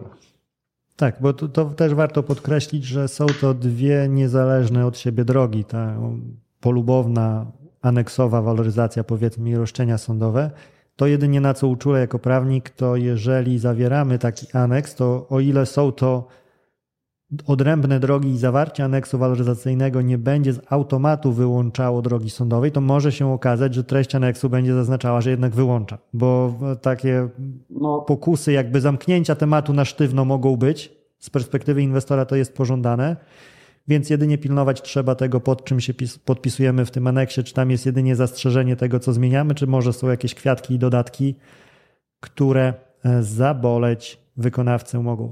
Dokładnie. Panowie, jeżeli chodzi o rekomendacje takie wykonawcze, kończąc ten, e, ten kącik wykonawczy, przychodzi Wam do, do głowy coś do dorzucenia, jeżeli chodzi o myśli bardziej ogólne, mniej ogólne, bardziej praktyczne, jakieś wrzutki e, specyficzne, co ja po zastosowaniu chciał... przez wykonawców na pewno mogłoby sprawić, że ich życie lepszym będzie. Ja bym tylko chciał uczulić wykonawców tutaj na to, że waloryzacja nie ma być tak naprawdę podwyżką wynagrodzenia. Waloryzacja mm, jako taka powinna być traktowana jako element, który przywraca tą równowagę ekonomiczną stron, tak? A nie jest to sposób na zasypanie dziury budżetowej, bo coś źle skalkulowaliśmy. Bo często jest tak traktowane i potem wykonawcy na właśnie na etapie zbierania już tych dowodów i twardych, y, twardych dowodów i tych papierów, to okazuje się, że kurczę, ale jednak to nam się chyba nie należy ta, ta waloryzacja. I to jest mhm. moim zdaniem problem, który należałoby najpierw przetrawić wewnętrznie, czy faktycznie nam się należy, czy może faktycznie to gdzieś był nasz błąd i trzeba go teraz przełknąć. Przypomniał mi się temat, e, zanim pana Jakuba dopuszcza do mikrofonu, na poparcie, sądowy na poparcie tego, bo znowu rzecz, którą warto mieć z tyłu głowy. Historia wykonawcy, jeden z tematów bardzo ciekawych, bo tam sąd użył mega ciekawego argumentu, mianowicie odmówił między innymi waloryzacji wykonawcy, dlatego że wskazał, że to była jednostka samorządu terytorialnego jako inwestor, powiat konkretnie, że jeżeli podsypiemy do kontraktu, no to cóż, powiat ma zamkniętą pulę budżetową, którą wydaje na wszystkie potrzeby, więc jak zbierzemy tutaj do podsypania, to zabierzemy z innych potrzeb mieszkańców powiatu, więc nie godzi się, żeby tutaj prywaciarza hołubić i stawiać na piedestał, a mieszkańcy biedni powiatu mniej będą mieli, w związku z tym tutaj dobro publiczne stoi nad dobrem prywatnym argument mega ciekawy, pod którym zupełnie bym się nie podpisał. Jakby nie, nie leży mi zestawianie takich argumentów i finansowanie jakby zadań publicznych przez e, prywatną spółkę de facto. Ale to, co jest ważniejsze, oprócz tego argumentu ciekawostkowego, to to, dlaczego tutaj wykonawca pożegnał się z pieniędzmi został odprawiony z kwitkiem, to sytuacja, w którą może władować się wiele firm obecnie. Mianowicie sąd tam, jak popatrzył na ofertowanie tego konkretnego wykonawcy kontraktów z przeszłości i warunki cenowe, to doszedł do wniosku, że jego w problemy wcale nie wpędziły zmieniające się warunki rynkowe, ale wpędziło to, że on w pewnym momencie miał potężne trudności z płynnością finansową. Przytkał się finansowo i po prostu ofertował agresywnie wszystko, żeby cokolwiek dostać i cash flow zachować. I w pewnym momencie zaczęły go doganiać te kontrakty. Także to nie była sytuacja, gdzie to zmieniające się ceny go przygniotły, ale przygniotło go to, że brał wszystko, żeby tylko brać za ceny, które pozwoliły mu zachować te założenie, no i w pewnym momencie to się wysypało. I co ciekawe, nawet sąd później zauważył, że oddając sprawiedliwość osobom prowadzącym tą spółkę, wyprowadziły ją na prostą i nawet wychodziły już z dodatkowym wynikiem finansowym. No i wtedy stwierdzili, dobra, to jak żeśmy przetrwali burzę, to teraz idziemy do sądu się pokłócić o waloryzację. I sąd powiedział, że absolutnie go to nie przekonuje, no bo wy próbowaliście ratować siebie, no ten swój okręt łataliście czym mogliście. I ta sytuacja może mieć miejsce teraz właśnie, dlatego podaję ten przykład, bo wielu wykonawców może mieć teraz pokusę, że słuchajcie, musimy utrzymać się na powierzchni, musimy utrzymać e, przerób i przepływ, tam mniejsza orentowność, byle jakieś pieniądze na konto wpływały i co będzie, to będzie. No, będziemy martwić się e, w przyszłości. Także tutaj uczulam pod kątem tego, o czym mówił pan Tomasz, że e, może takie przesadne, optymistyczne podejście e, zaboleć i trzeba myśleć odpowiedzialnie o perspektywie długofalowej. Bo to, że wszyscy dostają, to nie czy my dostajemy. Tak jest.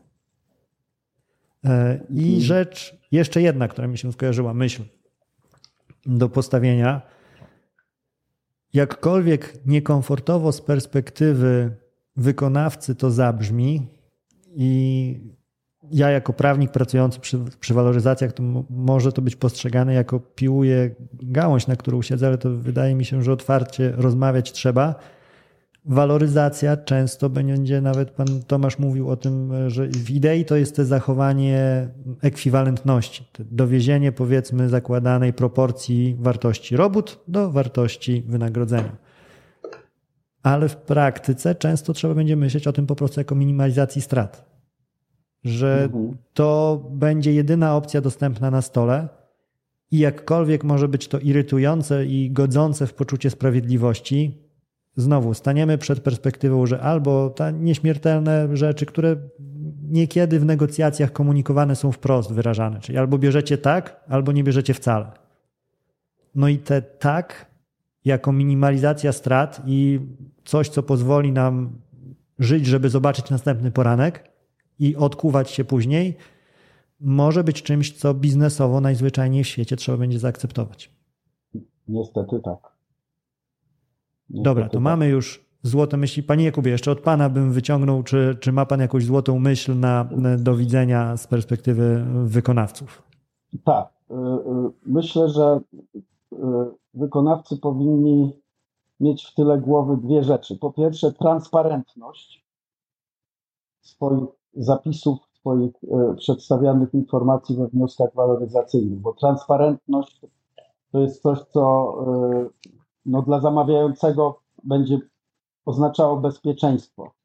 Zanim e, zaczniemy e, odkrywać swoją kuchnię, to musimy my wewnątrz być transparentni wobec siebie i zobaczyć, co uwzględniliśmy, co nie uwzględniliśmy. Tą pracę domową trzeba wykonać, a potem się dopiero zastanowić, co jesteśmy gotowi pokazać zamawiającemu, tak żeby to było e, dla nas akceptowalne, jeśli chodzi o ochronę swojej kuchni, a również e, bezpieczne dla zamawiającego, czyli transparentność i odrobienie pracy domowej, jeśli chodzi o dokumentowanie e, tego wniosku. E, a z drugiej strony, a z drugiej strony trzeba mieć zawsze w tyle głowy tą drugą stronę, czyli empatia. Empatia dla drugiej strony, czyli no, no jednak, jednak trzeba wejść w te buty zamawiającego i zadać sobie pytania, co jego może boleć. Tak? Myślę, mhm. że, że, że takie zwierzby do narodu. tak.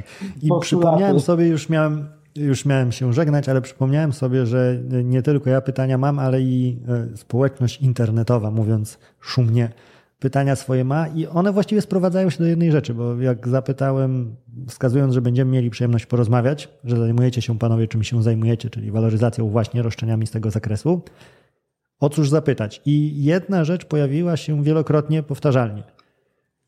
E, rzecz pod tytułem koszty, pod tytułem ogólne, pod tytułem zarząd i jak waloryzować to. No bo dzieląc się znowu z, z mojej perspektywy, mój, mój kontekst, to zdarza nam się jak najbardziej, e, czy z perspektywy jakiegoś tam wykonawcy, czy z perspektywy podwykonawcy, e, wątki waloryzacyjne przemyśliwać e, również w kontekście inwestora takiego jak generalna dyrekcja, czy inwestor strategiczny kolejowy, ale gro naszej pracy to jest kwestia inwestycji mniejszych, średnich, inwestycji samorządowych. I tam tak naprawdę ilu inwestorów, tyle know-how. I nawet nie, nie w przypadku inwestorów, tylko te, te koszty ogólne, ale też mam taką obserwację, że w przypadku sądów jest duża różnica między na przykład Sądem Okręgowym w Warszawie, który prowadzi tematy gdakowskie i wydział adekwatny jest przez to jakby wyszkolony. Tam odnoszę takie wrażenie, mhm. tak, że jest doświadczenie, zderzyli się sędziowie i zdążyli się przetrzeć jakby co do tej e, wyższej szkoły budownictwa, a sąd okręgowy w jakimś, w jakimś mniejszym mieście, czy mieście, gdzie nie ma takich e, wielkich zamawiających, wielkich inwestycji, to podobnie jak zamawiający słysząc o tych ogólnych kosztach, to marszczy brwi i mówi, ale o czym wy w ogóle mówicie? O wzroście ceny cegły to możemy rozmawiać, ale nie o jakichś tam efemerycznych wynalazkach new age'owych z zagranicy. E, podobnie w sądach odnoszę wrażenie, że autentycznie jest e, takie niezrozumienie tej idei, dlaczego pieniądze tego rodzaju miałyby być wypłacane wykonawcy. Także może zacznijmy w ogóle tak tytułem e, wprowadzenia na przedpole z myślą o tych mniejszych firmach jakie pieniądze pod tymi ogólnymi, o tym hasłem ogólności rozumieć należy? panie Tomaszu? Tak naprawdę, jeżeli chodzi o koszty ogólne i sposoby ich zliczania i, tego, co może, możemy uznawać za koszty ogólne, to jest temat na osobne półtorej godziny rozmowy, bo to jest temat bardzo, bardzo głęboki. Natomiast tej koszty ogólne, czyli tak zwany overheads, można tak naprawdę wrzucić e, koszty zarządu przede wszystkim, koszty finansowania mm, spółki, koszty finansowania budowy, czyli wszelkie kredyty, wszelkie leasingi, tego typu rzeczy, mm, wypłaty zarządu. No tak naprawdę tych kosztów, e, jeżeli chodzi o podsumowanie kosztów ogólnych, to też e, wydaje mi się, że tutaj akurat można się sporą dozą kreatywności popisać, jeżeli o to chodzi, co w te koszty ogólne możemy sobie wliczyć. A to jak je liczyć, no to tak jak powiedziałem, to jest temat na, osobne półtorej godziny. Mm. Są dość zaawansowane wzory, mm, które pozwalają tego typu koszty z ogólnych informacji o spółce, chociażby bądź o firmie, jeżeli nie jest to spółka. Y, o informacji ogólnie dostępnych o firmie można tego typu koszty ogólne chociażby oszacować. Mhm. A to od razu mi się nasuwa, bo rozmawialiśmy o przystępności kalkulacji waloryzacyjnej. No, te czy... już nie są przystępne. Tak właśnie chciałem, do tego zmierzałem, że to już e, z tego, to co słyszę, metodologicznie wyższy stopień zaawansowania. Panie, panie Jakubie, jak Pana obserwacje, jeżeli chodzi o, o tą sferę waloryzacji? Na, na ile otwartość jest? Znowu, nie, nie zaczepiajmy tych największych zamawiających, bo oni też tutaj temat znają, ugruntowany know-how i podejście, które wykonawcy też, wydaje mi się, wiedzą, czego można się spodziewać po generalnej dyrekcji, chociażby czy po PKP PLK. Ale ciekawszy jest wątek zawsze dla mnie te, tych mniejszych zamawiających, no bo tam, tak jak mówię, ilu zamawiających tyle know-how, więc kwiatki różne się zdarzają i ciekawe historie. Jak obserwuje Pan na tym poziomie nietopowych zamawiających podejście właśnie do, do tego elementu waloryzacji?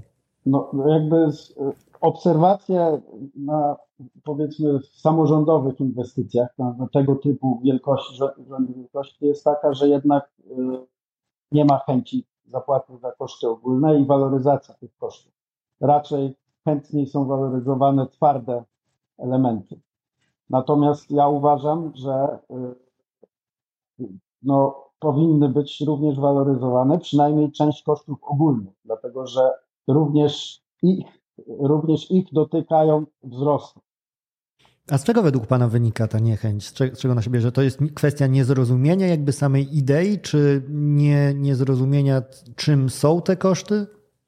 Tak mi się wydaje, że niezrozumienia czym są te koszty, to jest takie, takie chyba, wydaje mi się, że mentalność e, pojmowania kosztów ogólnych jako, e, jako, jako coś, co jest dla firmy zyskiem może, czy, czy wynagrodzeniami zarządu i tak dalej. Myślę, że to jest mentalne podejście raczej do tego. Jest, no bo wracając jest... nawet właśnie do, do podejścia sądów, to ja stoi mi przed oczami fragment jakiegoś wyroku e, sądu okręgowego, któregoś tam z mniejszych miast w Polsce, gdzie właśnie wywołane przez pana koszty wynagrodzenia zarządu były podniesione i, i sąd wręcz poświęcił im oddzielny akapit, że to jest no, niezrozumiałe, że przecież zarząd spółki operuje, zarząd działa, czy ta inwestycja by była, czy, czy by jej nie było, no to prezes siedziałby w swoim fotelu, wiceprezes w swoim członkowie zarządu przy sali konferencyjnej. Więc o czym my mówimy, jakby Ale dlaczego? być może z mniejszą pensją albo z mniejszym składem zarządu, tak? Gdyby mieć mniej, mhm. mniej, mniejszy portfel, tak? To, więc e, no, zarząd jest potrzebny w każdej firmie. I, i, I, również te koszty ogólne to nie jest tylko wynagrodzenie zarządu, to, jest, to są e, środki transportu dla personelu, to są mieszkania dla nich, to są e, wyposażenie biurowe, internet, media różne. Więc katalog tych kosztów jest, y, jest Tak, a propos biurowych właśnie, to pamiętam też do dziś uwagę y, jednego z zamawiających, który na spotkaniu, tak, to nawet gdzieś tam było nie dedykowane, powiedzmy waloryzacyjne, ale jedna z szeregu rad budowy, że z takim nie, zdziwieniem, wręcz gra, gra, graniczącym z oburzeniem, że chyba żartujecie, że my wam za drukarkę będziemy płacili. I, i taki feedback e, jest i jak w ogóle macie, czy panowie macie doświadczenia jakby z edukowaniem powiedzmy takim w rozmowach, że dociera do, niech to będzie nawet wasz zamawiający, e, czy ewentualnie jeżeli działacie w sądzie, bo wiem, że też e, biegłością się zajmujecie niekiedy w no. firmie, biegłością sądową, doświadczenia właśnie z przekazywania informacji takiego edukacyjnego, czy to swojemu zamawiającemu, swojemu klientowi, wskazując mu, że słuchajcie, no tak naprawdę wykonawca w tym zakresie wniosku waloryzacyjnego to nie rzuca tego szczapy, ale to te pieniądze mają sens i tak to jest robione. Czy tam sądowi, jak trzeba to wytłumaczyć. Macie doświadczenia jakieś właśnie z przekładania takiego, jakie argumenty trafiają do takiego zamawiającego czy do sądu? No ja myślę, że do zamawiającego może trafić to, że odniesiemy odniesiemy e, go, czy sytuację do zasad kosztorysowania na przykład, dlatego że no, no, no mamy, mamy różne instytucje, które publikują e, wskaźniki i zasady kosztorysowania i tam jest uwzględniony e, koszt zarządu i, i koszty ogólne są w tych cennikach zawarte.